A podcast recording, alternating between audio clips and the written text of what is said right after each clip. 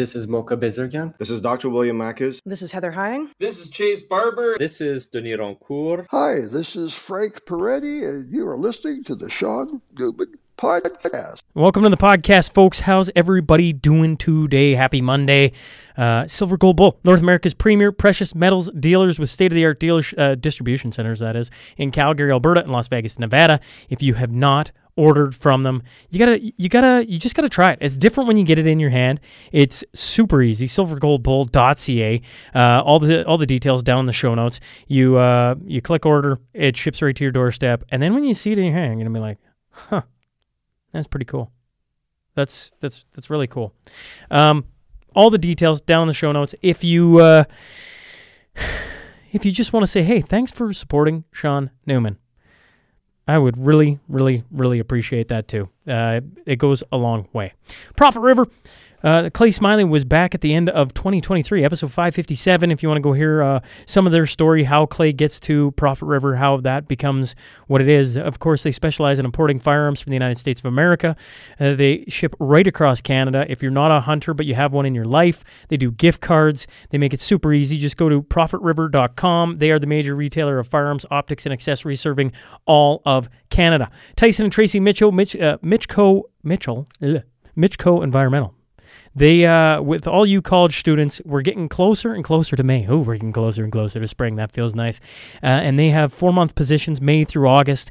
Uh, you can make a, you know, twenty thousand plus dollars. They're a family owned business that uh, provides professional vegetation management services across Alberta and Saskatchewan, and they're they're hiring. So give them a call 780-214-4004 or go to mitchcocorp.ca. Carly Kloss and the team over at Windsor Plywood, builders of the podcast studio uh, for everything wood. These are the guys. Deck season is upon us. No, it is not. Uh, deck season is getting closer to upon us is what I should have said. I, yeah, you know, I'm, I'm, I think my brain's stuck in spring mode.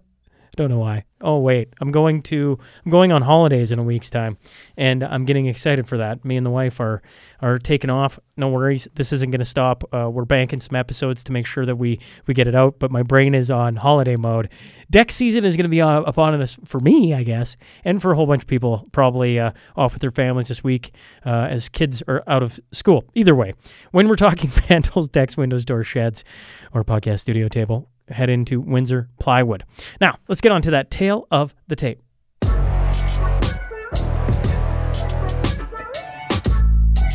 He's a Croatian national, former hedge fund manager, author, and contributing editor at Zero Hedge. I'm talking about Alex Krainer. So buckle up.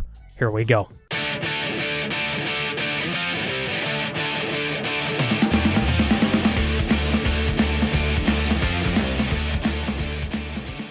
Uh, welcome to the Shaun Newman podcast. Uh, today I'm joined by Alex Krainer. Alex, thanks for hopping on. Always a pleasure, Shaun. Good to be with you. Greetings to your viewers and listeners. And uh, a shout out to Tom because obviously, you know, the last 11 times you've been on the podcast, Tom has been riding shotgun or you've been riding shotgun. I don't know. You guys are, I don't know who's Sundance. I don't know who's Butch Cassidy. It doesn't matter.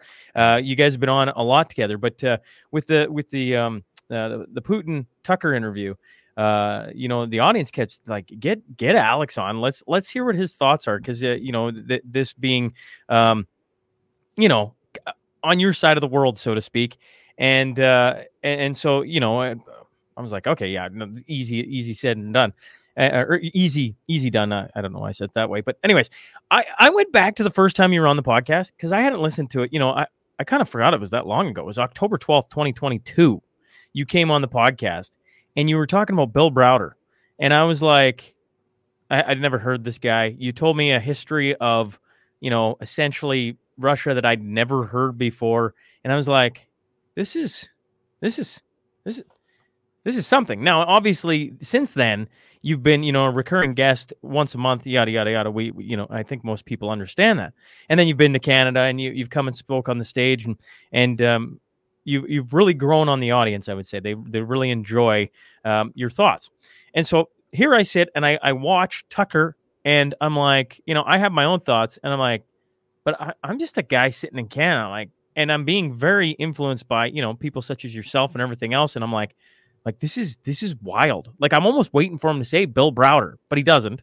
And um, uh, I was like, I wonder what Alex thinks about this. Alex, what did you think of Tucker Putin?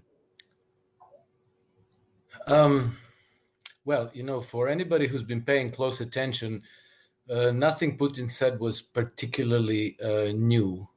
You know, so nothing took me aback because he has been very, very consistent in his positions. He hasn't been all over the place, right? Uh, but I think it was extremely important for Tucker to do this interview because it's been viewed by so many people that uh, I don't know. I heard uh, that across all platforms. So he got about 200 million views on X. Then I don't know how much on Tucker Carlson's uh, website and whatever. I don't know, Rumble, BitChute, uh, Odysee, wherever this uh, went around, people copied clips and so forth. So uh, I heard estimates that it's been viewed by over a billion people. So it's been an unprecedented event, actually, and it's generated a lot of discussion. And I think this is all extremely important because, it, it, you know, the Western public has not had a chance to hear from Vladimir Putin unfiltered in his own words. It's usually, you know, people might like uh, like Max Boot and Bill Kristol who and Bill Browder as well, who interpret Putin for us. So you know, it's like they tell us everything we need to know, but uh, the the reality is a lot more nuanced, and it's extremely important to understand those nuances because demonization of a foreign leader is always used as a setup for for for war. Because you know when you, if you go back to Noriega and Milosevic and uh, and um, Muammar Gaddafi and Saddam Hussein and Bashar al-Assad uh, preparations for war always include uh, relentless demonization of the target leader uh, so that the audiences in the West might think oh well you know i guess war is a bad thing but maybe if we if we rid the poor iraqis of saddam hussein uh, if we rid the poor uh, russians of vladimir putin then everybody will be happier. So you know if if if they don't give consent then maybe passive acquiescence might do just as well so i, I think that this interview brought putin closer closer to western audiences and I, I think that it probably had an impact. Although I, I suspect that this, you know, like it's not like we walked out on the street one day and then the world was different. But you know, same as with Edward Snowden revelations, and uh, with what was that 2013, and with the WikiLeaks uh, revelations that we had. It's not that something spectacularly changed overnight but I think that it uh, it um, it kind of blows up uh, Western ruling establishment's narrative control, and narrative control is everything to them, you know, because to wage war they need they need public consent, and so I I, I hope I hope I very much hope that this uh, interview will have had the effect of um, preempting that consent. Because we're not out of the woods you know the the war in ukraine might be winding down but that's just the first battle. We are in a global total war uh, as george soros told us and other uh, you know us and nato officials have said the same thing it's a clash between two systems of governance and i always like to under, underscore um, the croatian admiral um, characterized the, the battle as the clash between Christ and Antichrist. And you know, well, you know, Croatia is a member of NATO, and he's a, he's a, a, former, a retired admiral of the Croatian army. But he said, "Sorry, but the West is the Antichrist." And so I think uh, we are we are in trouble. The Western oligarchies will not give up. They're not just going to go quietly into the night. So we need to start uh, you know thinking and figuring things out because what happened in Ukraine can happen in Europe and it can happen in the United States and Canada. Uh, what I mean by that is that uh, they could, you know, war can start. You know, the the, the European governments, uh, Finland, Sweden, Germany, Britain, they're talking about pre- preparations for war against Russia They're talking about mobilization, conscription, and all of these things. And um, we shouldn't be complacent about this at all because uh, what happened in Ukraine uh, should be a cold shower to everybody. It should be a wake up call because the uh, let's call it that the far right extremists who were extremely anti Russian, who were gung ho on going to war against Russia and killing Russians, they were a very small fringe minority. Okay. And uh, in 2014, right after the coup, they had a, an election, and the, the two far extreme parties, uh, Svoboda and uh, the right sector, together combined gained 1.6% of the vote. So, you know, Ukrainian people were not exactly on board and then uh, you know in 2019 this was recent volodymyr zelensky got 74 or 73 percent of ukrainian vote because he was promising normalization with russia. He was promising peace. He was promising making russian language uh, legal again um, and uh, reconciling with eastern uh, you know the donbass the, the the breakaway regions. And this is why people elected him because that's what they wanted. They want peace. They want normalization. And then um, okay, so Zelensky was kind of uh, treading water until Joe Biden gets into the White White House, and practically from the day Joe Biden gets into the White House, everything changes, he, and he start you know the the escalation and provocation start, and they knew they knew that they wanted to go to war with Russia. You know, there's a famous interview with his advisor, Arestovich, who said that we're going to get into NATO, but our price of being accepted into NATO is a major war with Russia. And he said that's 99.9% certain. I'm, I'm citing, I'm, I'm, quoting the man. And so, uh, you know, they knew that we're going to do this. Uh, they just didn't have, you know, uh, adequate support from the Trump administration, but they did from Biden administration and that's where everything got going. And so, uh, when your country gets attacked, all those nuances, we don't want war with Russia, blah, blah, blah, it all gets very tribal very rapidly. And now, even people who didn't want to go to war find themselves where they have to go to war. You know, men, they're patriotic people. Uh, the country's calling, you go to war. And so what? Half a million of them are dead and now uh, you know you have these gangs of uh, of uh, extremist thugs going around uh, Ukraine, scooping up uh, you know 16 and 17 year old boys and and 60 year old men. Uh, they're shoving them to the front lines, to the trenches. they, you know, Ministry of Defense of Ukraine just made an order a few weeks ago, or 50,000 uniforms for female soldiers, and now you're seeing women in the trenches. And uh, you know now they're saying, you know, they in, in, Ukraine they have they have been quite advanced with these digital ID and CBDC initiatives, and so they already started creating the infrastructure where all the government services are going through the same gateway uh, that you can use on your phone and so forth. And now they're using this, or maybe they're just talking about it but they're they're they're preparing to use this in order to recruit people uh, uh, into the into the military you know uh, I, I, don't know i don't know if it's it's linked to people's bank accounts yet you know but they're talking about uh, confiscations of of money blockages of bank accounts.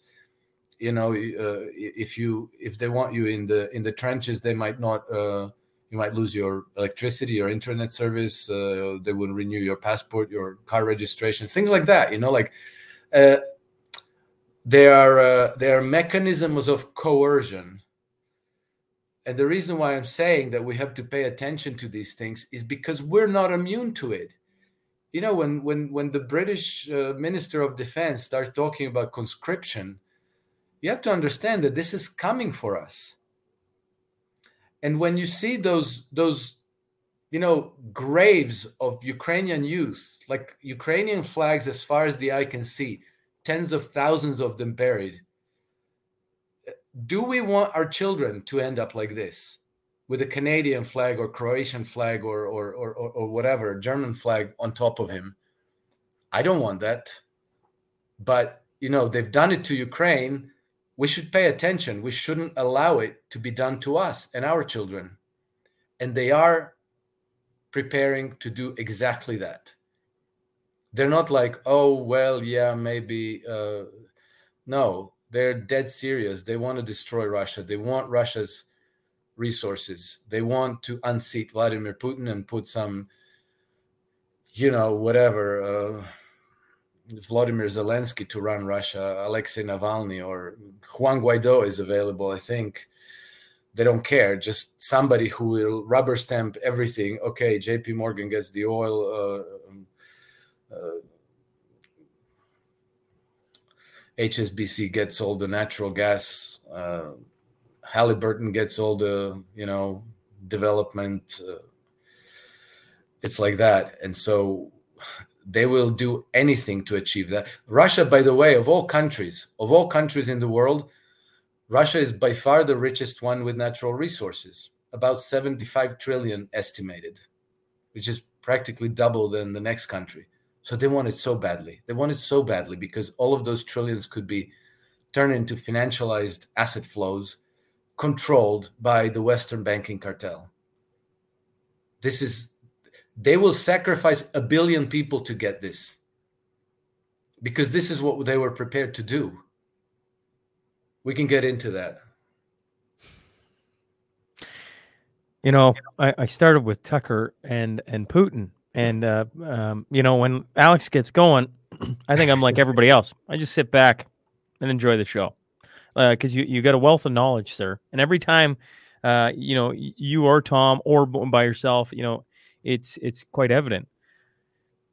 You know, there was a lot there, and I'm I'm going to pull us back to the interview just for a second because uh, you know my thoughts was people were upset, and I, I I laughed at Tucker. I said, just you're sitting across from Putin, just let him talk, just let him get off. He nobody has talked to this man, and he has been provoked and provoked and provoked over and over again. And does that make yes. him like the perfect man? No. It just means we've been talking about this now. You've been on the podcast for uh, almost two years, and we've been talking about this on this side for almost two years about like, well, is Putin a good guy? Is he not a good guy? It's like, well, his actions suggest he doesn't want to go to war. That that's what his actions suggest. Yes. And then he's provoked to a point where he has to go to war, but he doesn't want to go to war with the entire world. He's trying to say that very clearly.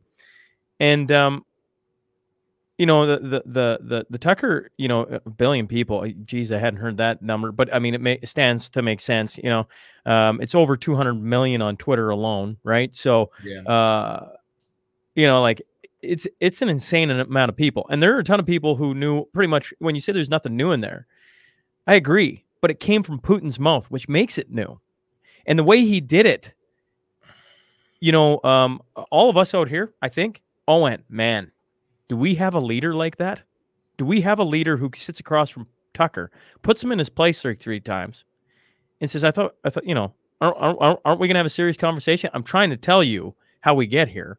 And and and so then he gives him like over a thousand years of history, and you're like, "Oh, oh what is he doing here?" Right? Yeah. Um, and we don't we just don't have a we don't have a leader like that. Like i i don't know of a single leader in canada that that sits there like that and is uh what, what did somebody call him? A fox? Like he's he is he is playing 3d chess uh, on steroids when he when he sits across from tucker. And to see that as as uh, as the western culture i think is really healthy like uh, it doesn't yes, mean you have to agree yes, with everything yes. but it's like really healthy to uh, you know like now i'm like so is he gonna interview china like is, is he gonna go interview the other ones because i'm like I, at this point i actually don't know anything anymore i'm like i might as well hear it you know have somebody go over and, and sit and let them talk in a, a podcast format where you can actually hear what they're trying to say. Now, in saying that, uh, did Tucker go in there with a game plan? I'm certain he did. He's not a moron. But at the same time, just hearing him talk and hearing him talk openly about the CIA and different things like that was was wild from my standpoint, Alex. Yeah, yeah.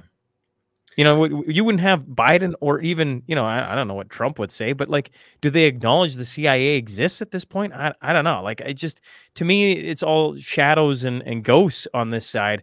And he just called them all out. I, I mean, that that's what it seemed like. Yeah, yeah, definitely. And uh, look, uh, you know, uh, Putin has been demonized in the West uh, completely. You know, there's you, it's it's it's extremely difficult to find any story in any publication that even attempts to be balanced, let alone to presenting him in a positive light. It's very difficult. I published a book, he got banned. Well, you know, part of the book was about him. I think I asked this the first time around, but wh- can we get the book? I, I can send you the PDF. Well, actually, you know, there's a, the, a Red Pill Press sends it. Red Pill Press sell, sells it off, off, of their website. So I think they have a PDF um, PDF format. They have a. What's um, the book called again, Alex? Hold on, I'll I'll just show you it. I'll show you it. Grand Deception.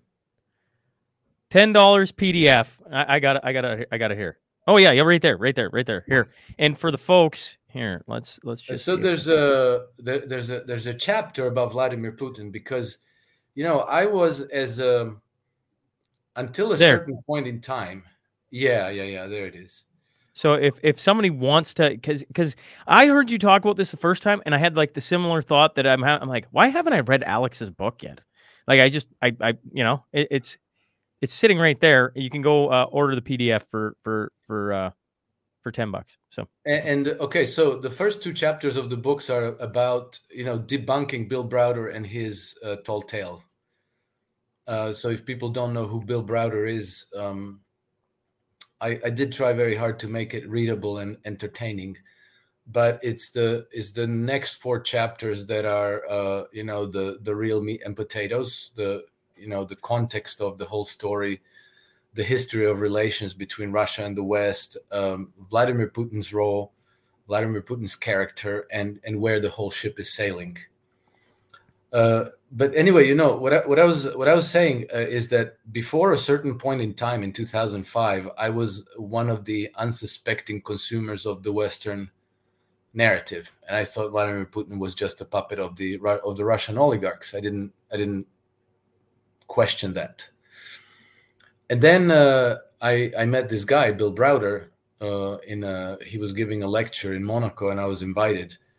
And uh, it was the first time I heard anybody say anything positive about Vladimir Putin, and I was taken aback because it was it was it was real stuff. It wasn't just the man speaks languages and uh, and he dresses nicely. It was substantive stuff. So uh, Bill Browder ran the largest foreign-owned hedge fund in Russia during the 1990s. Uh, you know, the the transition from communism to capitalism, and um, he uh, uh, he had a funny business model. Yeah, they would buy uh, undervalued shares of Russian companies, and they were undervalued because the management of most companies was uh, utterly corrupt. Corrupt and they were uh, they were siphoning money out of their money and other kinds of assets, including including oil and gas fields. They were siphoning it off to their own private companies or into their bank accounts on offshore and so forth. And so, what Bill Browder and his team would do is they would uh, they would investigate uh, the corruption in the companies that they purchased, right? And then they would use the foreign and Russian press to publish the, the, the reports of their investi- investigation and unmask these corrupt people and their practices. And so, in, in, in practically every case, uh, Putin's government would, would come in, they would clean up uh, the corruption, they would re- uh, replace the management, they would close the legal loop, loopholes that made the, they made the corruption possible. And then the stock shares of these companies would, would rapidly increase in value. So this was his business model. He was this. This is how was this was in part how he was making money in Russia. And so I thought, like, oh, I thought Putin was working for the oligarchs, and now it looks like he is actually uh, working against the oligarchs. So I thought, like, okay, interesting. So this is when I started paying attention to what's going on in Russia, and uh, you know, in 2014, when the when the uh, Ukraine coup happened, and then there was the downing of that uh, Malaysian airport uh, airlines flight over Ukraine, the the demonization of Putin just went into an overdrive. It was just insane. It was wall to wall, nonstop, all the time. Putin bad.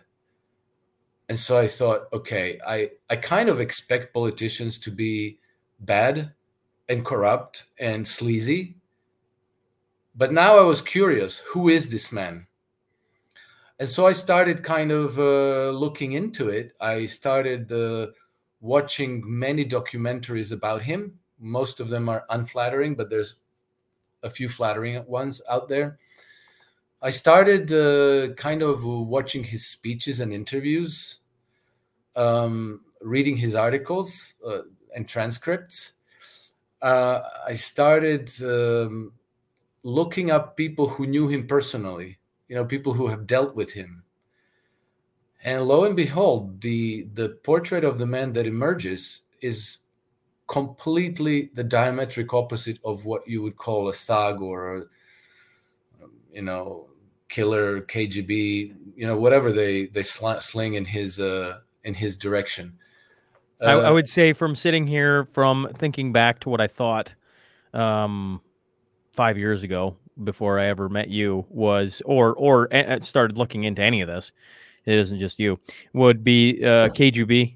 Um, um, you know, essentially uh, power hungry, uh, willing to do whatever to keep it. That that yeah, would be yeah, my thought process yeah. on Putin.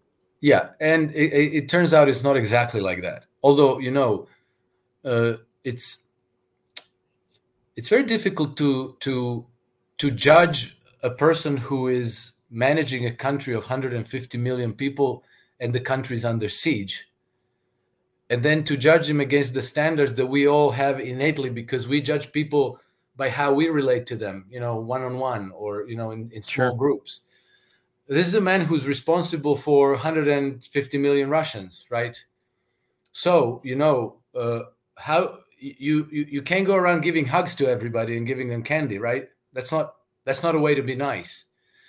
But uh, i looked into his scorecard of how he transformed russia and it's absolutely spectacular.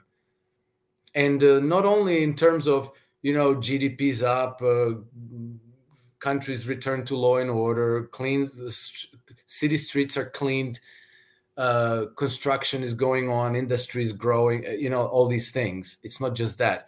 Is that when he took over Russia in 1999? Well, it was Christmas, uh, uh New Year's Eve, 1999. When he when he became the active president at, up until now in the in the in the past 24 years, um, he transformed it radically. And when he took it over, Russia was one of the most corrupt countries in the world. Russian oligarchs uh, had their gangs uh, you know, have car chases and shootouts on the streets of Moscow and St. Petersburg. Um, everything was in disarray. The economy was shot. Um, everything was basically shit. And now Russia is a power to be reckoned with. And then you also have these uh, so-called misery statistics, you know, uh, meaning uh, abortions, suicides, alcohol poisonings, and murders. And so when he took over Russia, those figures were staggeringly high. I mean, staggeringly high. Um, and since he took over, they all declined by, I don't know, I looked at the statistics when I published the book. So my figures are up to date until 2017. I haven't looked at them since. But basically, they went down by 80 to 90%. Okay. So and, you know, just every... uh, just sorry, just so yeah. just so I'm clear on this. When you're talking misery statistics, you know, you're, you're saying, and I'm just reiterating what he said, folks. But I want to make sure I'm clear on this. Uh, once upon a time, things are not well in Russia, so suicides are up, which makes sense. You got lots of drug overdoses, which makes sense. You got murder and crime and everything and all that, and, and, and that makes sense. And all I think of is Canada right now and how things are just like you know. under the leadership of our current government, you know, uh, what what what was the stat the other day in BC? Seven deaths a day from overdose, uh, every single day, um, for the year of twenty was it twenty twenty three, folks? Twenty twenty two. It's one of the two, Alex. It, it, it's high. You're like seven people. Yeah. Holy, holy crap! Yeah. And what you're saying is over his uh, up to the point you wrote the book. Now all, all like instead of having you know seven deaths a day, I'm just going to pick on BC for a second. you're down to one death a day, Okay. roughly, from just drugs. I'm picking on drugs. So I'll uh, I'll just look at here where where I have these. Sure. Yeah. And So for the you the listener, he's he's got uh, Like, Alex has so I pulled his book the up. exact Yeah. numbers because Yeah. I didn't know them off the top of my head. Sure. So uh, it, it- there's the the statistic is incidents per 100,000 residents. So in 1994, uh, suicides were 42.1. In 2014, so it wasn't 2017, they were 18.4. So a decline of 56% in suicides. In 20 years. Yep. Yeah, uh, no, in uh, yeah, in 20 years, sorry. Then uh, homicides from 32.6 to 8.7, a 73% decline.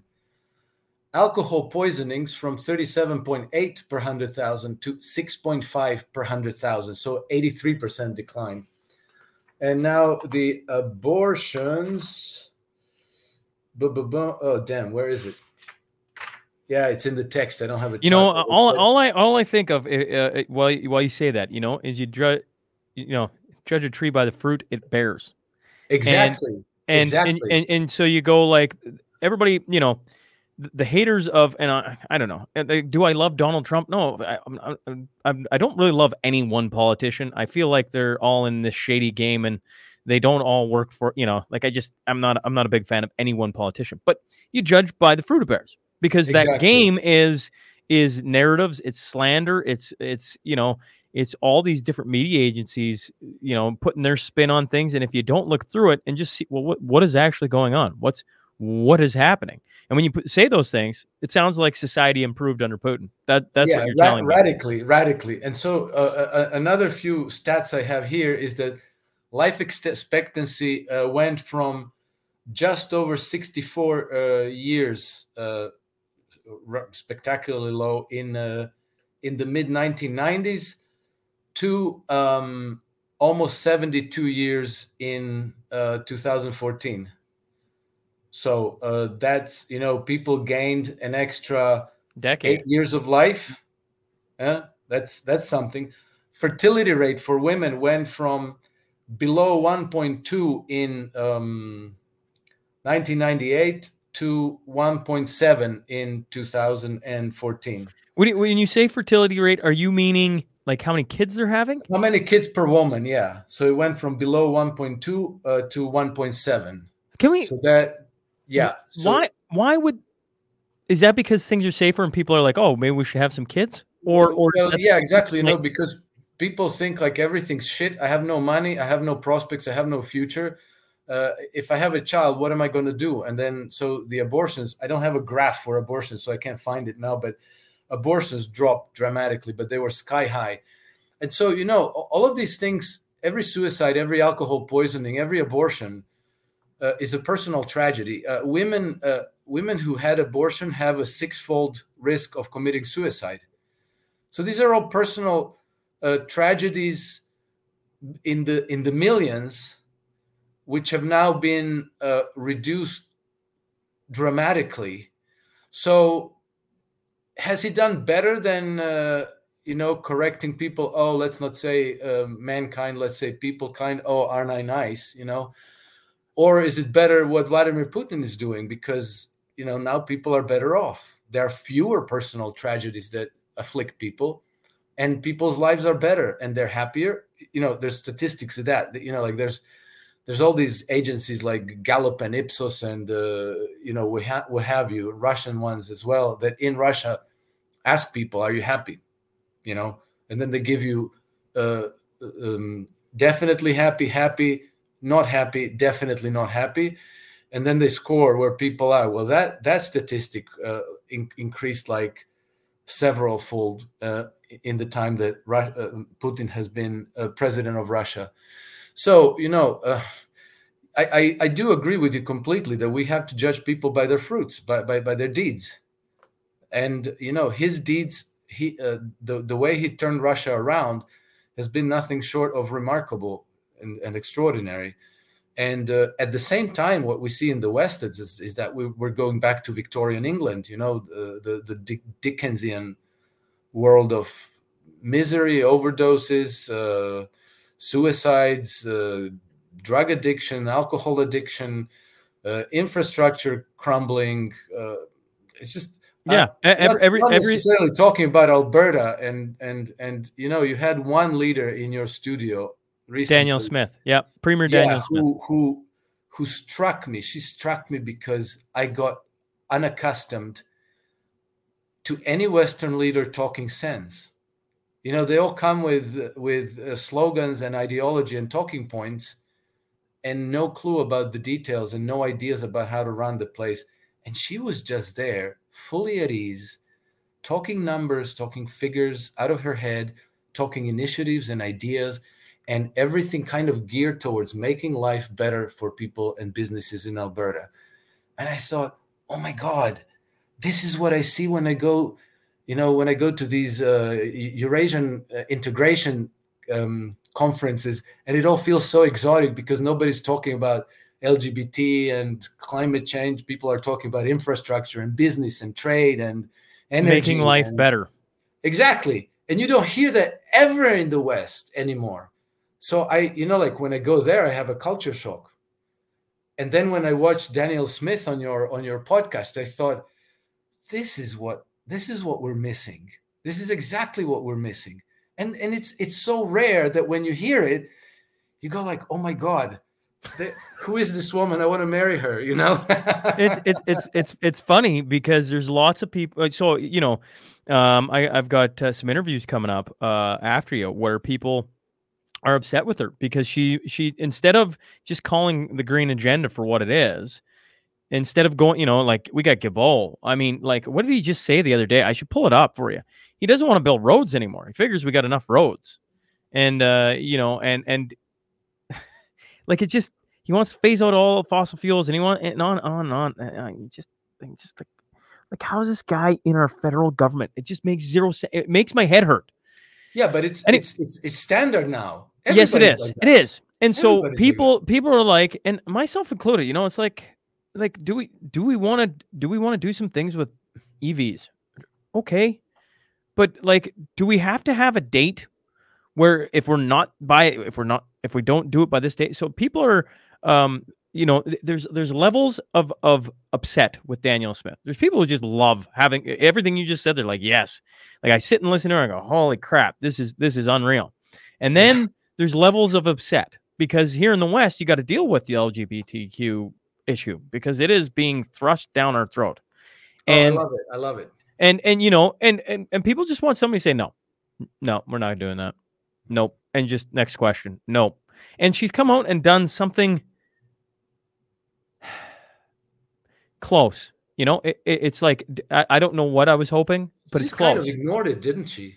Well, no, she came out with a she came uh, uh, uh, she came out with a, a policy saying, you know, like if you're under a certain age, is a no go. Oh, right. yeah, parent- yeah, parents yeah, are allowed children, to yes, No, yes. every time sex is being talked about and blah blah blah. But then she also said she's going to hire a doctor to do the surgeries, and wait, well, why? This is like, it doesn't make any sense to me. But I mean, some days I, I, I you know, I'm a hard, you know, I, I maybe I'm a little bit like a rock uh, head under the rock, but uh, it's just it, to me it doesn't make any sense. And the green thing doesn't make any sense. So she talk and, and and she's using the language, and that pisses people off. It's like stop talking about 2035 or stop talking about 2050. We're going to go carbon neutral. It you know just start talking, just like stop it. And that's what people want. Well, I shouldn't Yeah. say all people want, right? Because when I listen to you, I'm like, yeah, like I I I find it fascinating because politics is like that. No matter how good of a speaker you get, somebody's always going to hate it and wish they said Yeah. something else. But Shaun, you know, if these things did make sense, we wouldn't be talking about them. People would just be doing them. You know, people would be pursuing entrepreneurial opportunities if it made sense. No, we have to force everybody. We have to invent all these systems of incentives and, and disincentives to make everybody do something that doesn't make sense. And everybody is like, why is this being done? Like, what's the point?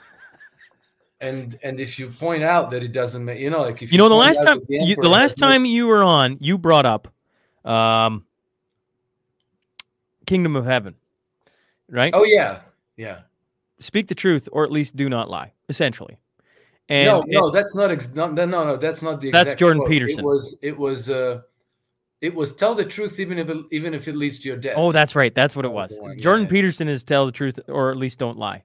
Um, yes, even if it leads to your death. And uh, at times, I think actually, I I think I think this more. I ever, I think we need more of that, not less of it. Like we Yeah, need yeah, more and I- more and more of it. I, it's it's it's actually extremely important, and people don't like to hear the word death in the sentence. But you know, it's not about making ourselves martyrs for uh, trivial things. It's uh, you know, telling the truth is uh, not always obvious because many many many times we're dealing with with personal interpretations of what we think is true, which might be correct or not correct. Uh, sometimes we use humor where, where you deliberately say things that are not true because you want to shock and, and make people laugh but it's the it's the actual uh, uh, that when you when you when you um, set out to deceive somebody somebody for whatever reason uh, that's the that's that's where i think telling the truth is extremely important. And i think that it's already enough for people to make the commitment to be truthful because what happens then is that uh, you find yourself where you know if you're going to do something that you might have to lie about later. Then you're going to say okay i'm not going to do this because i don't want to lie about it later. Okay? You might you know choose to not defraud your neighbor or sleep with your neighbor's wife or things like this you know? You might just uh, be a better version of yourself. So just making that commitment might keep you doing things you'd have to lie about, and so that's already uh, an improvement on an individual level. Which then, if you multiply it by millions and hundreds of millions, then you know we're we're better people. We're better better collective. So I think that's for that reason it's extremely important. And then you know even if it leads to your death, kind of resonates to me because there are times when it takes courage to take the truth you know and usually it's uh, the more important it is the more courage it takes and so then you know if you're if you're if you're determined you're going to live up to that You know, I had Jeremy McKenzie. I'm going to tell this story way too much over the next. Dang you, Jeremy!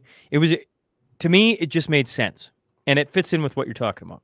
He said, "Imagine," and I'm going to butcher this story. I should just clip it, and that way I have it ready so I can just play it back, and maybe that's what I'll do. He goes, "Imagine you're getting. He, he's a military veteran.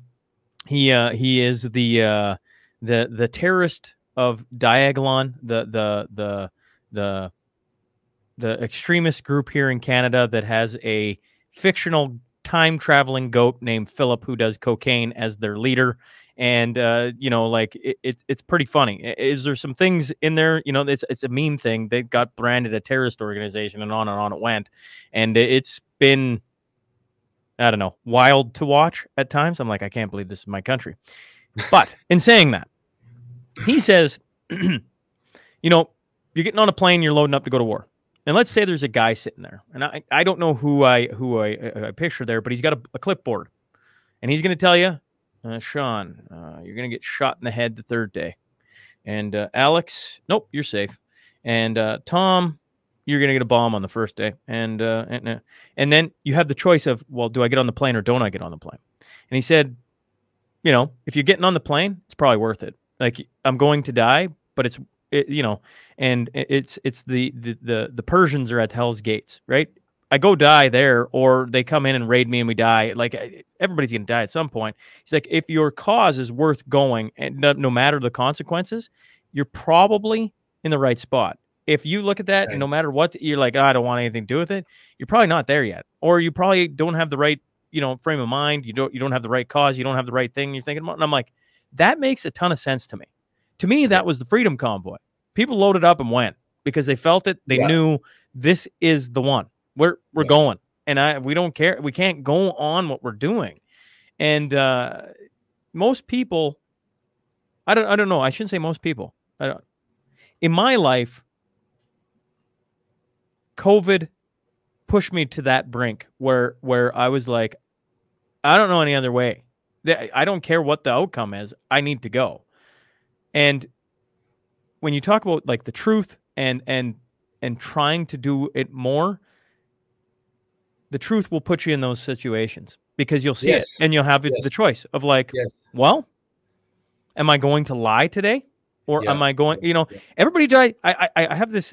You know, I, I I feel like it would be a pretty tough thing to do. Maybe it'd be super easy, but you know, everybody has these like thirty day challenges, whatever. Like, how about we have a 30 day challenge where you just tell the truth? And I'm not saying where you, you know, the wife comes and says, How the pants look, and you got to be a, a, an ass about it. I just mean, like, don't participate in any lies for a month and see how that goes. Yes, uh, but well, you know, there is something. Uh, there's a funny quote that comes of all people from Tucker Carlson, not known as a, as a source of profound quotes, but he said, he said, the more you tell the truth, the more powerful you are. Yes. And I was kind of taken aback by that quote, but actually, there's really something to that. You know, there's really something to that. Lying really does make you weak and vulnerable. And if you don't do it, if you just tell the truth, you know, some things in your life are going to shake up. But what's going to be left is going to be rock solid and, and, you know, it does something to you. You know, it does something to your confidence and your, you know, self assurance. Um, so I think it, it works in many ways.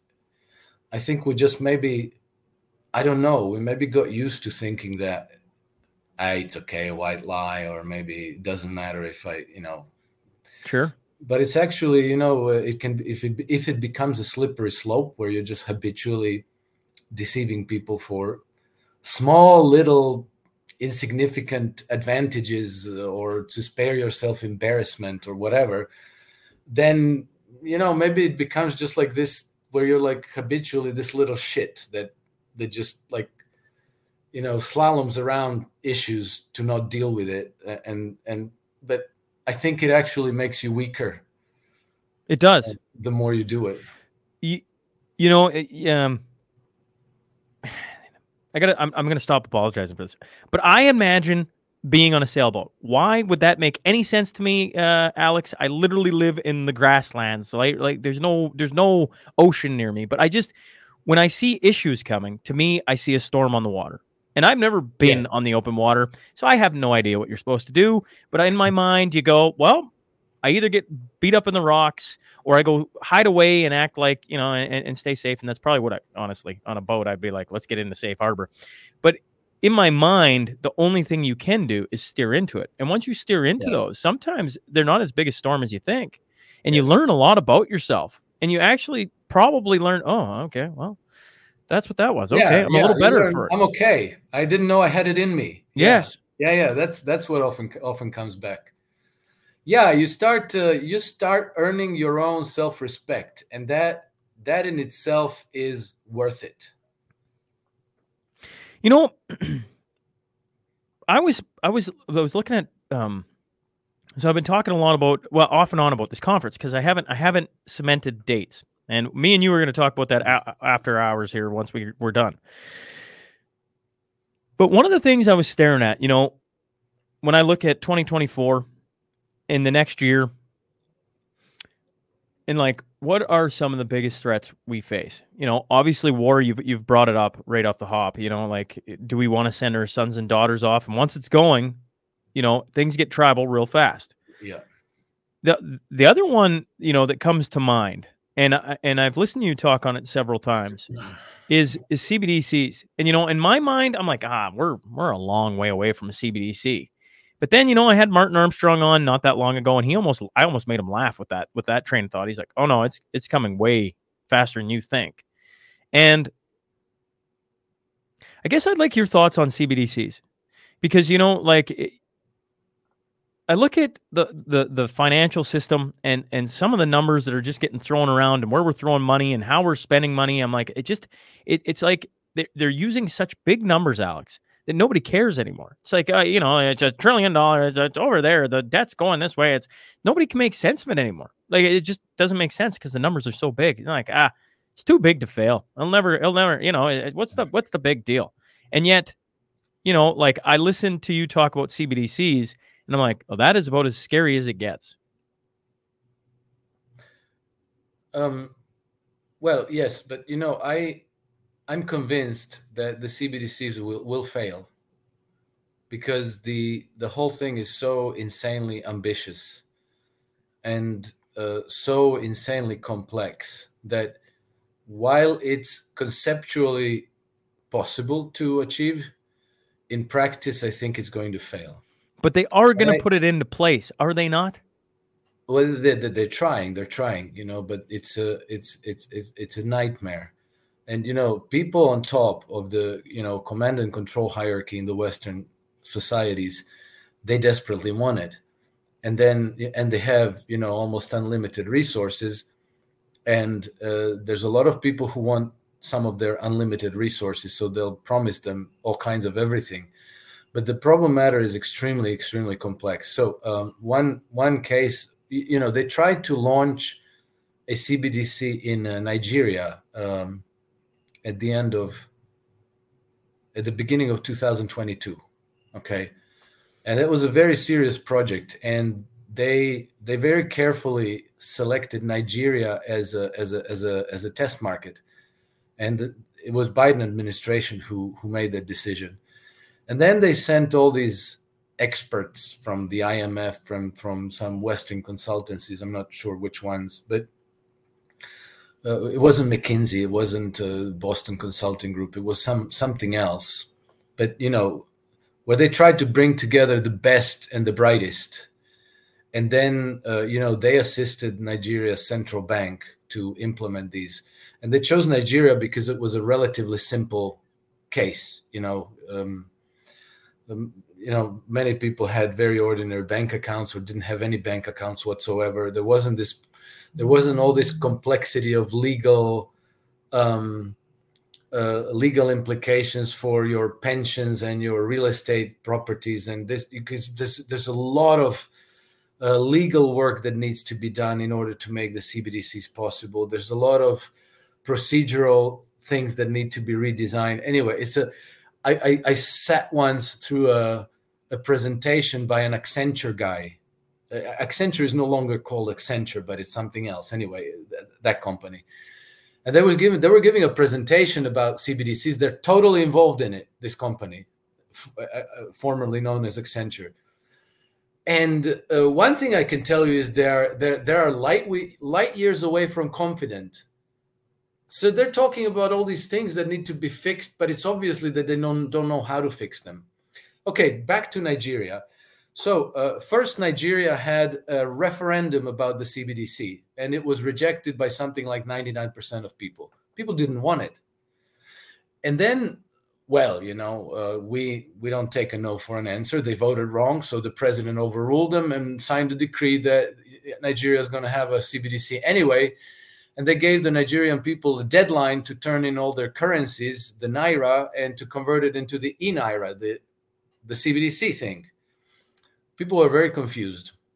They didn't exactly know what happened, so they extended the deadline uh, like another ten days.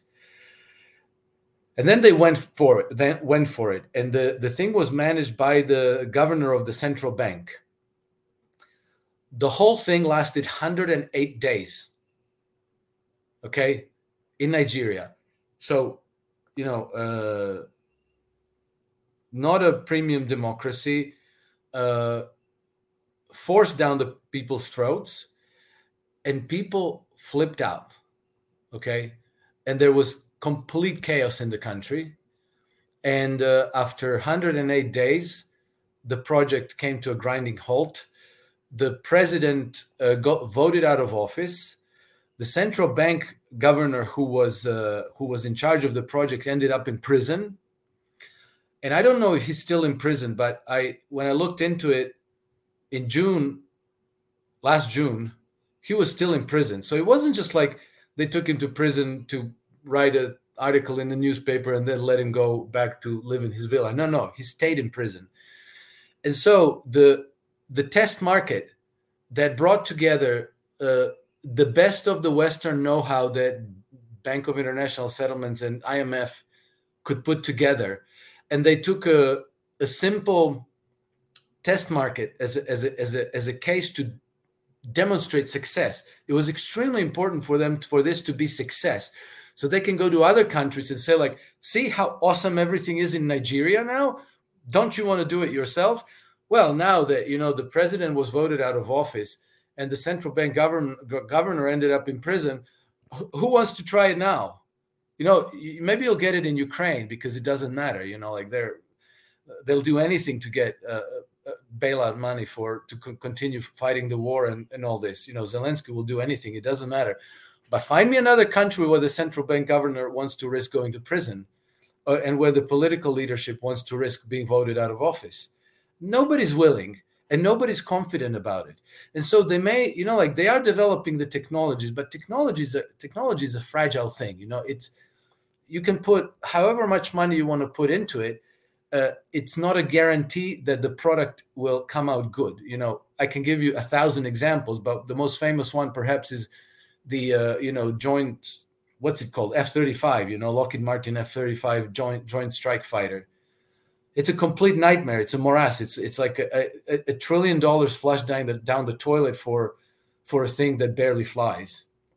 So you know the the the the technology development doesn't necessarily uh, respond to how much money you put into it. So it can be it can be the most powerful people in the world, the BIS, the Rothschilds, the HSB, HSBC, the Federal Reserve, whoever. They can put trillions of dollars into it, but whether they're going to achieve success with it or not is unpredictable. You cannot predict it and the, the problem matter is so complex that my i would be willing to bet money that whatever they roll out is going to fail on a short order. And it may not fail in the sense that they go back to cash but people will okay? Because if you force people to use as means of exchange something that doesn't work that's inconvenient that people feel creeped out because everything about them is on, on some card on some server uh, people will just go to black markets. That's what's going to happen. That's so what, what do you the- So Yeah, what do you th- uh, what do you think then uh, when you stare at, you know, impending financial crisis, maybe uh, or just financial crisis, right? Like uh, everything going on in the world today. What is what is you know I, I don't know. I sit here in Canada and I, I look at it and I go, oh, maybe okay, maybe it'll just keep rolling along. Then we'll keep using cash and and and yet like the the the slow creep of like you know I, I just think of uh, going to Rogers Place to watch Tucker Carlson when he was on stage. No cash allowed, so no physical cash allowed in that building. Everything is got to be card. You're like, well, that's that's a slow little trend towards yeah towards you know, and and can they do that everywhere? No, certain probably not. Uh, you know, like I go to the farmers market and they're like, I'll take whatever you give me, you know, and there's certain, exactly you know, and so there's there's certain things like that. But when you stare at uh, you know, the the problems coming in the next year or years, what do you think they're going to do then? I I don't know, Shaun. I can tell you one thing. I wouldn't want to be them. Because they are seriously, they are uh, they have a lot to lose and they're out of ideas and they're desperate. And they're now they're pushing everything forward by force and the resistance is only gathering. It's not like it's not like the more we hear from Klaus Schwab and Ursula von der Leyen, the more people are like, "Oh yeah, that sounds good, uh, reasonable. I think I'm going to go along." No, the more people hear them, the more people say, "Like, are these people mad? I'm not going along with that." You know, and so you see already. Uh, when was it? Like a year or two ago, when uh, Tedros of the World Health Organization announced uh, monkeypox. Health emergencies of international concern. And he declared this health emergency of international concern. Did you notice what happened? Nothing. Nothing. Yeah, because I remember just laughing about it.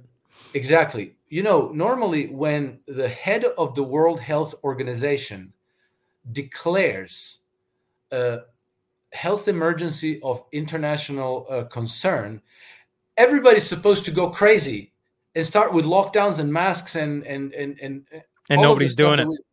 nobody's doing it because people are like, yeah, whatever. You know, you you do you do you, I'll do me, and then everybody does that. So with with happens. this with this uh, agreement coming up in May, you know, sitting here as a Canadian, we're we're signing on to well, the, the I don't know if we're you know the, the plan. There's a petition that uh, out against it, but I mean, I don't know what any petitions.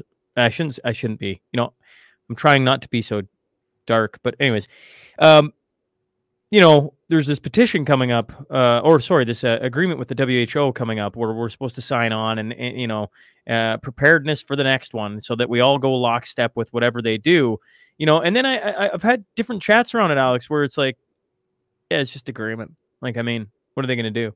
And if you if you don't go along with it, who cares? And so and and so there's two schools of thoughts, right? There's there's a school of thought if we sign on to this, and then they implement different things like CBDCs and start freezing bank accounts and all that jazz, like we go into this really dystopian world. But if you just don't go along with it, what are they going to do? Yeah, exactly. What are they going to do? Because they can't put half of Canada into prison, right? And and you know they're they are deathly afraid of us figuring it out. You know they're deathly afraid of people going to black markets, uh, start using uh, you know indigenous currencies because people always figure it out. You know, like even if even if people trade for you know packs of cigarettes or you know whatever Pokemon cards, I don't know. Uh, what happens is that every transaction that happens on the black market well you know black markets are wonderful because they are they're exactly the the the, the free market economy where people find all kinds of good. You know like if you if you if you talk to people in argentina they say like oh you can find anything you want on the black market. The prices are much lower because there's no red tape taxes none of this shit. There's real competition actually. So it's extremely attractive to consumers and it's extremely attractive to entrepreneurs because they get to you know they get to do business.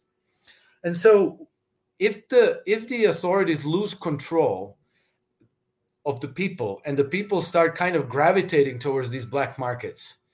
Then guess what? Every transaction that happens on black market you know how much money the government controls uh, collects in taxes? Nothing right? And uh, do you know uh, uh, can you can you report income on that? No you can't. Do you have to? No you don't have to. Can they can they police it? No they can't. And i guarantee you that if if they start misbehaving if they start getting too oppressive uh, let's say they limit you because of you know climate change they limit you to i don't know one tank of gas a week i guarantee you somebody in your community will will steal a, a tanker truck and they're going to be selling the stuff Well, actually, well, it's funny uh, uh, you say that. Uh, uh, not the stealing; they're just going to make it. Like in our, uh, you know, they're just in our area. There's all these brilliant people. They're Yeah. just like, well, just just start making our own purple gas and yeah, yeah, carry yeah, on but with life. know, that that happens. That really happens. yes, I mean, you know, people are law abiding and until and- they're and not. They do everything by the rule until uh, until they realize that you're trying to screw them over, and then some of them are going to get creative and entrepreneurial, and then people are going to say like, "Oh my God, you know, like you can go to Joe's uh, behind, you know." Uh, in, in his backyard, he can he can fill you up for half the price. Awesome, let's go. And it doesn't, you know, like it doesn't have. You don't have to steal a tanker truck. You can just figure out a way to siphon it off from the gas pump, which people will. You know, this is you know okay. So I I grew up in Eastern Europe. I grew up in former Yugoslavia, and I'm I'm speaking out of experience. You know, because we were under the communist. Um, I grew up under the you know. Uh, socialist system under one party communist rule. And it came to the point that nobody cared what the rules are. People just did what they did. And you know, that's a that's actually not a bad place to be because actually you you kind of you kind of feel free. It's it's liberating. And you know, you deal with the with people one on one according to uh, I think I think according to natural law. And natural law is a very simple thing. Act with honor and do no harm and then people just you know forget the rules forget the restrictions and regulations. I, I just talk you know i talked to shaun. Hey shaun you got any eggs? Yeah i got some. Hey you know uh, what do you need for that? And you know that's how people that's what people do. And then you know the government start, su- suddenly finds itself with a massive gaping hole in their uh, in their budget. And then the central bank has to print.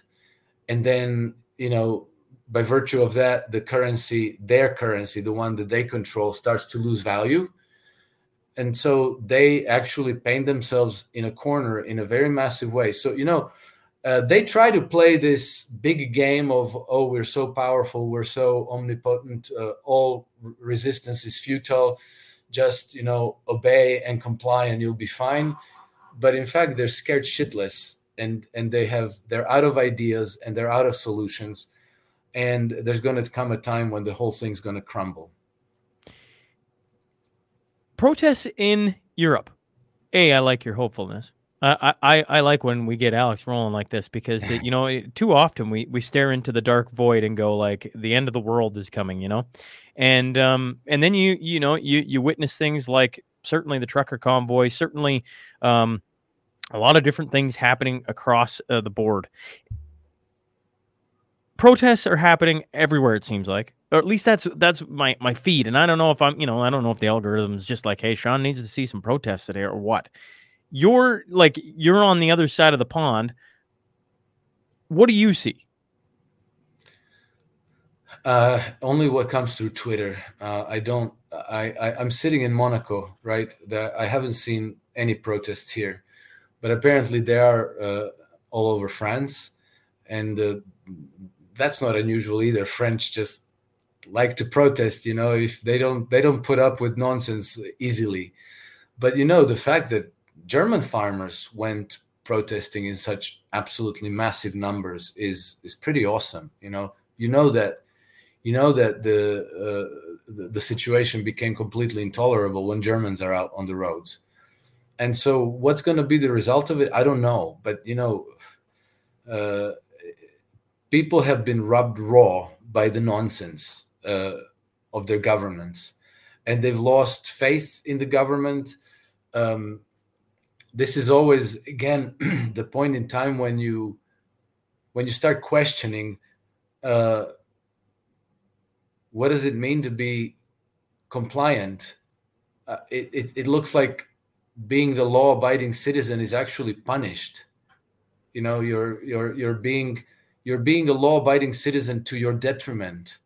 And then you start thinking out of the box and you think like, like I, I, don't have to put up with this shit you know? I'll just take care of me and my family and we'll see where and then you know like when people start making these decisions in their hundreds of thousands and millions then you know the ruling establishment lost control. And you know I, I i feel that whatever they're trying to do now they're pushing on a wet noodle and and that's how effective it is I have a, a, random question for you, Alex. I don't know if you know the answer to this. Um, who's the who is it? Um, who's the new prime minister of uh, Argentina? Milei. Milei, thank you. Javier Milei, yeah. Um, he there was a video that came out of him kissing the wall in Israel. Do you understand what the heck is going on here? And can you can you lay it out for me in a way that I understand? Because I I watch it and I'm like, what what is this? And why yeah. is it that I've seen now not only him, but like I've seen Donald Trump have to do it. I've seen, I believe Biden did it, I think. Uh, but I've never seen like Justin Trudeau go do it. So is it just certain countries do it? Is it certain faiths that go do it? Am I missing something? Why, you know, why does this happen? Or do you know? I don't really. I the whole thing mystifies me, and particularly in, in the case of Milei, because he he I, I don't know what experience he had uh, kissing that wall, but he totally broke down and yeah, then he, it, he, he he he started having these uh, tight hugs with whoever was standing next to him. I didn't know who the man was. Uh, yeah, I don't know. I find him I find it very weird. Um, people people were very impressed with his speech to the World Economic Forum. Like he like he supposedly spoke truth to power, but I didn't read his speech like that at all. I I thought it was just a, pretty much a nothing burger from as far as I'm concerned. You know, uh, Trump's speech to the World Economic Forum that was a spit in their faces. That was a real thing. Milei, okay, Trump wasn't there this January. He was there, I, I don't know, two years ago or so, or maybe even more. But Trump's speech to World Economic Forum is worth watching again. Uh, Milei's to me, uh, I was I was I actually kind of felt embarrassed for him. I, I didn't I, I, I yeah whatever. Interesting. So he uh, I why why, him, why why why why because a lot of people celebrated him going over there and what he did. Yeah, he didn't say anything particularly important. He's talking about freedom. Uh, he's talking about not paying taxes. Uh, I don't know. I didn't find anything really inspiring in his speech, like literally nothing. And it was all a lot of what he said. You know, you could interpret it like this, or you could interpret it like that. He didn't actually speak to that structure of power over there. he just talked about you know concepts about you know being free. What does that mean? Does it mean being free to uh, abuse and brutalize uh, ordinary people and immiserate them and, and push them into poverty? Free to do that? Like he didn't really define his terms for me. Um, which makes Donald it a no- which, which, which makes it a nothing burger when you when you're not specific. Uh, Is that what you mean? When you yeah, when you're not yeah, it specific, more, it becomes was a nothing like burger. empty. It was more like sloganeering that kind of sounds good, but it could be interpreted in more than one ways. So I thought, yeah, why weren't you a bit more strong and more specific? Uh, if you if you uh, watch Donald Trump's speech to to to Davos, uh, that that was that was a good kick in the crotch to to the to the to the gathering. You know. I'm gonna have to go watch it because I I gotta be honest, I haven't watched. Um, Yeah, yeah, no, no, Donald it's Trump, good. so That- it's that it's one- obviously a few years ago. Yeah. Because you can imagine if Donald Trump showed up there this year. Uh, I don't know if they him well, you door, know, I don't, I don't think they're inviting him anymore after that speech. I don't think so.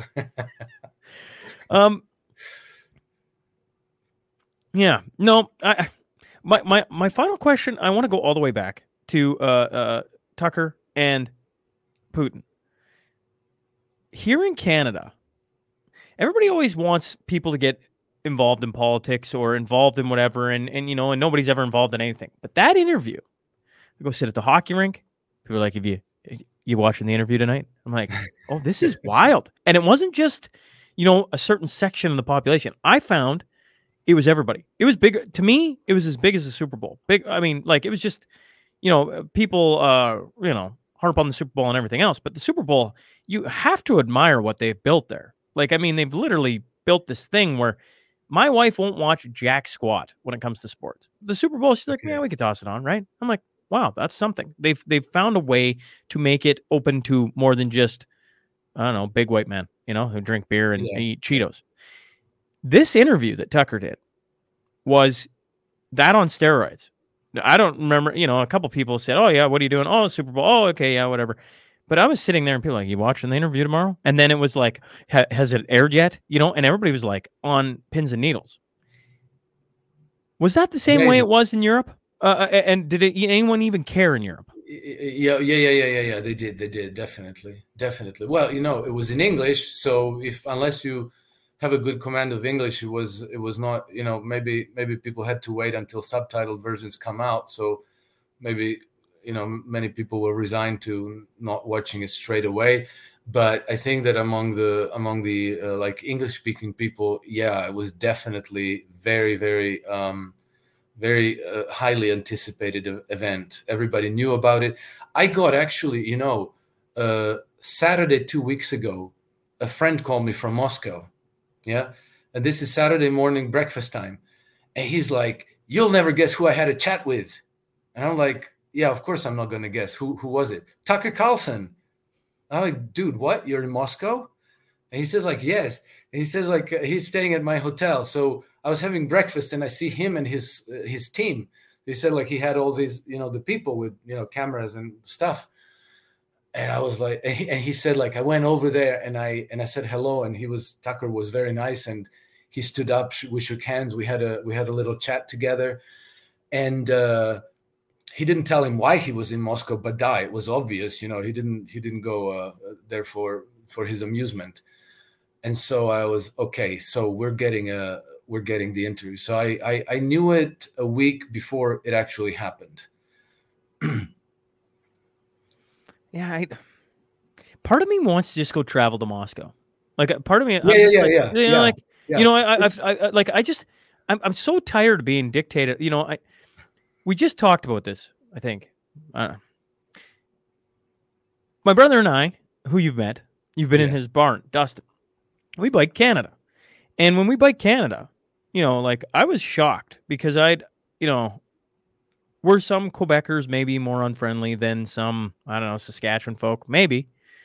But by and large, every preconception I had of Canada was shattered on that trip because I thought, you know, like been told Ontario people are just like standoffish. They're, you know, they're, you know, uptight, they, whatever. Nicest human being I ever met was in Ottawa. literally, you know, fixed Yeah, our bikes, Exactly. guided us, guided us through the city. Like we would have been, I don't know what would have happened. Well, we would have figured it out, obviously. But like, I mean, he led us through rush hour traffic, fixed all our stuff, fed us supper, like just was like great human being. Same Yeah. thing in Quebec. We had we had people just like watch out and and and like treat us kindly and and, and all these different things. So then you, you get back and you're like, why would they keep why would they do that? You know? And to me, you look at Russia and you go, I lived in Finland and they're like, do not go there. Like and that and that was that was, you know, shoot, how many years ago? That's a decade ago. A decade ago, I was basically told, do not go there. Oh, yeah, yeah, not going there. But I never felt like imminent danger living there by any stretch either. And, Yeah, and now. I'm like, man, a guy should have just went and just Yeah. just oh. just to step his toe in there, right? Because see- I, I I have no idea what it is. It's this boogeyman of like what it is, and it it probably is nothing of the sort. I mean, there's yeah, yeah, probably of exactly. it. It's nothing of the sort. You know, I went in 2015. I went on my own personal fact-finding mission to to Russia, and I went by myself, uh, and I spent two weeks in St. Petersburg, and I enrolled enrolled myself in a in a in a course of Russian language, and I spent my time just like wandering around. You know, eating lunch, sitting at bars, walking down the streets, going to museums. And guess what? It, it's just a normal place. You could have been in any European cities, any any of the European major cities. It's just a normal place. People are nice. There's you know like they're Russian. They have you know like everybody has some kind of a how do you call it uh, idiosyncrasies. There's there's you know like Italians are not the same as Germans, and and the Finnish are not the same as Portuguese, and you know Russians have their national character but they're nice people they're good people right? And if you meet them you realize that they're good people. You know if somebody tells you over the fence oh don't go there the people there they're going to chop you up and eat you then you go like oh you know uh, that's dangerous. I'm not going there. But if you actually do go there you find out that they're good Have you people gone- and that they're nice. Have you gone to a place, Alex, where you're like, mm, I don't know about that place? not not a country but i've gone to like local communities you know where you feel a little bit creeped out you know where you go to a small village and people are looking at you like hey stranger what are you doing in our village? But i'm not talking about russia. I'm talking about uh, uh, california. I went to a place called paradise california which means California is where you where you got stared at. yeah yeah yeah. It was it, paradise california right? It was a it was in 1980s and uh, everybody was like uh, everybody looked like a lumberjack with big long beard and those those shirts uh, square shirts and jeans and boots and hats and and they were just you know they were just not used to I, I don't know maybe it was the particular place where i was. And then also i know that in um, in croatia you know we have a lot of islands. The, croatia has a thousand islands and many of these islands are kind of their own communities generations. And uh, they're relatively isolated you know maybe you get one ferry a day or something like this. And sometimes when you go to these little islands uh, you notice that people are kind of mm, a, a, closed community you know. They, they look at, at other people as strangers and uh, you know you don't feel like you're in danger but you're not feeling like you're welcome either. So that does happen but you know most places whether we're talking about russia or croatia or italy or anywhere you know you discover that people are good. People are nice. If if you ask for help they give you help. Uh, you know this is this is uh, this is the way humanity is i think. If if they're not uh, traumatized and oppressed and and and uh, whipped up into a frenzy of, of of of hysteria of some sort if people are cool chilling doing their stuff you know well if you read travel books everybody always says how they feel welcome you know like you don't you don't read so many times that somebody goes somewhere to iran or somewhere and then you know the people cook them up and eat them You know, that, I think more people need to get out from their computer and, and go see. Well, myself included. I, I think exploring the world is one of the great gifts, you know, that we have the ability to do, you know, uh, until Yeah, they try and shut that sure. down, you know, because we're all killing the, you know, we got to go carbon, you know, no flying for you, uh, you know, and and and down and down it goes. You're gonna eat eat bugs and be happy, and you're not gonna fly anywhere because it's gonna be, you know, you're you're gonna you're not gonna drive anywhere. We're not gonna build any roads here in Canada, and we're gonna give you made when you get depressed about it, man. We're just Who needs get you out of roads when you can live in a 15 minute city? That's right. Um, what we're going to do, folks, is we're going to slide over to Substack for one final question. So if you want to come join us there, come on and join us over at Substack. Either way, thanks for uh, hopping on, Alex, today, and um, we'll uh, we'll we'll finish the conversation, folks, on uh, on the other side. So come follow us over on Substack.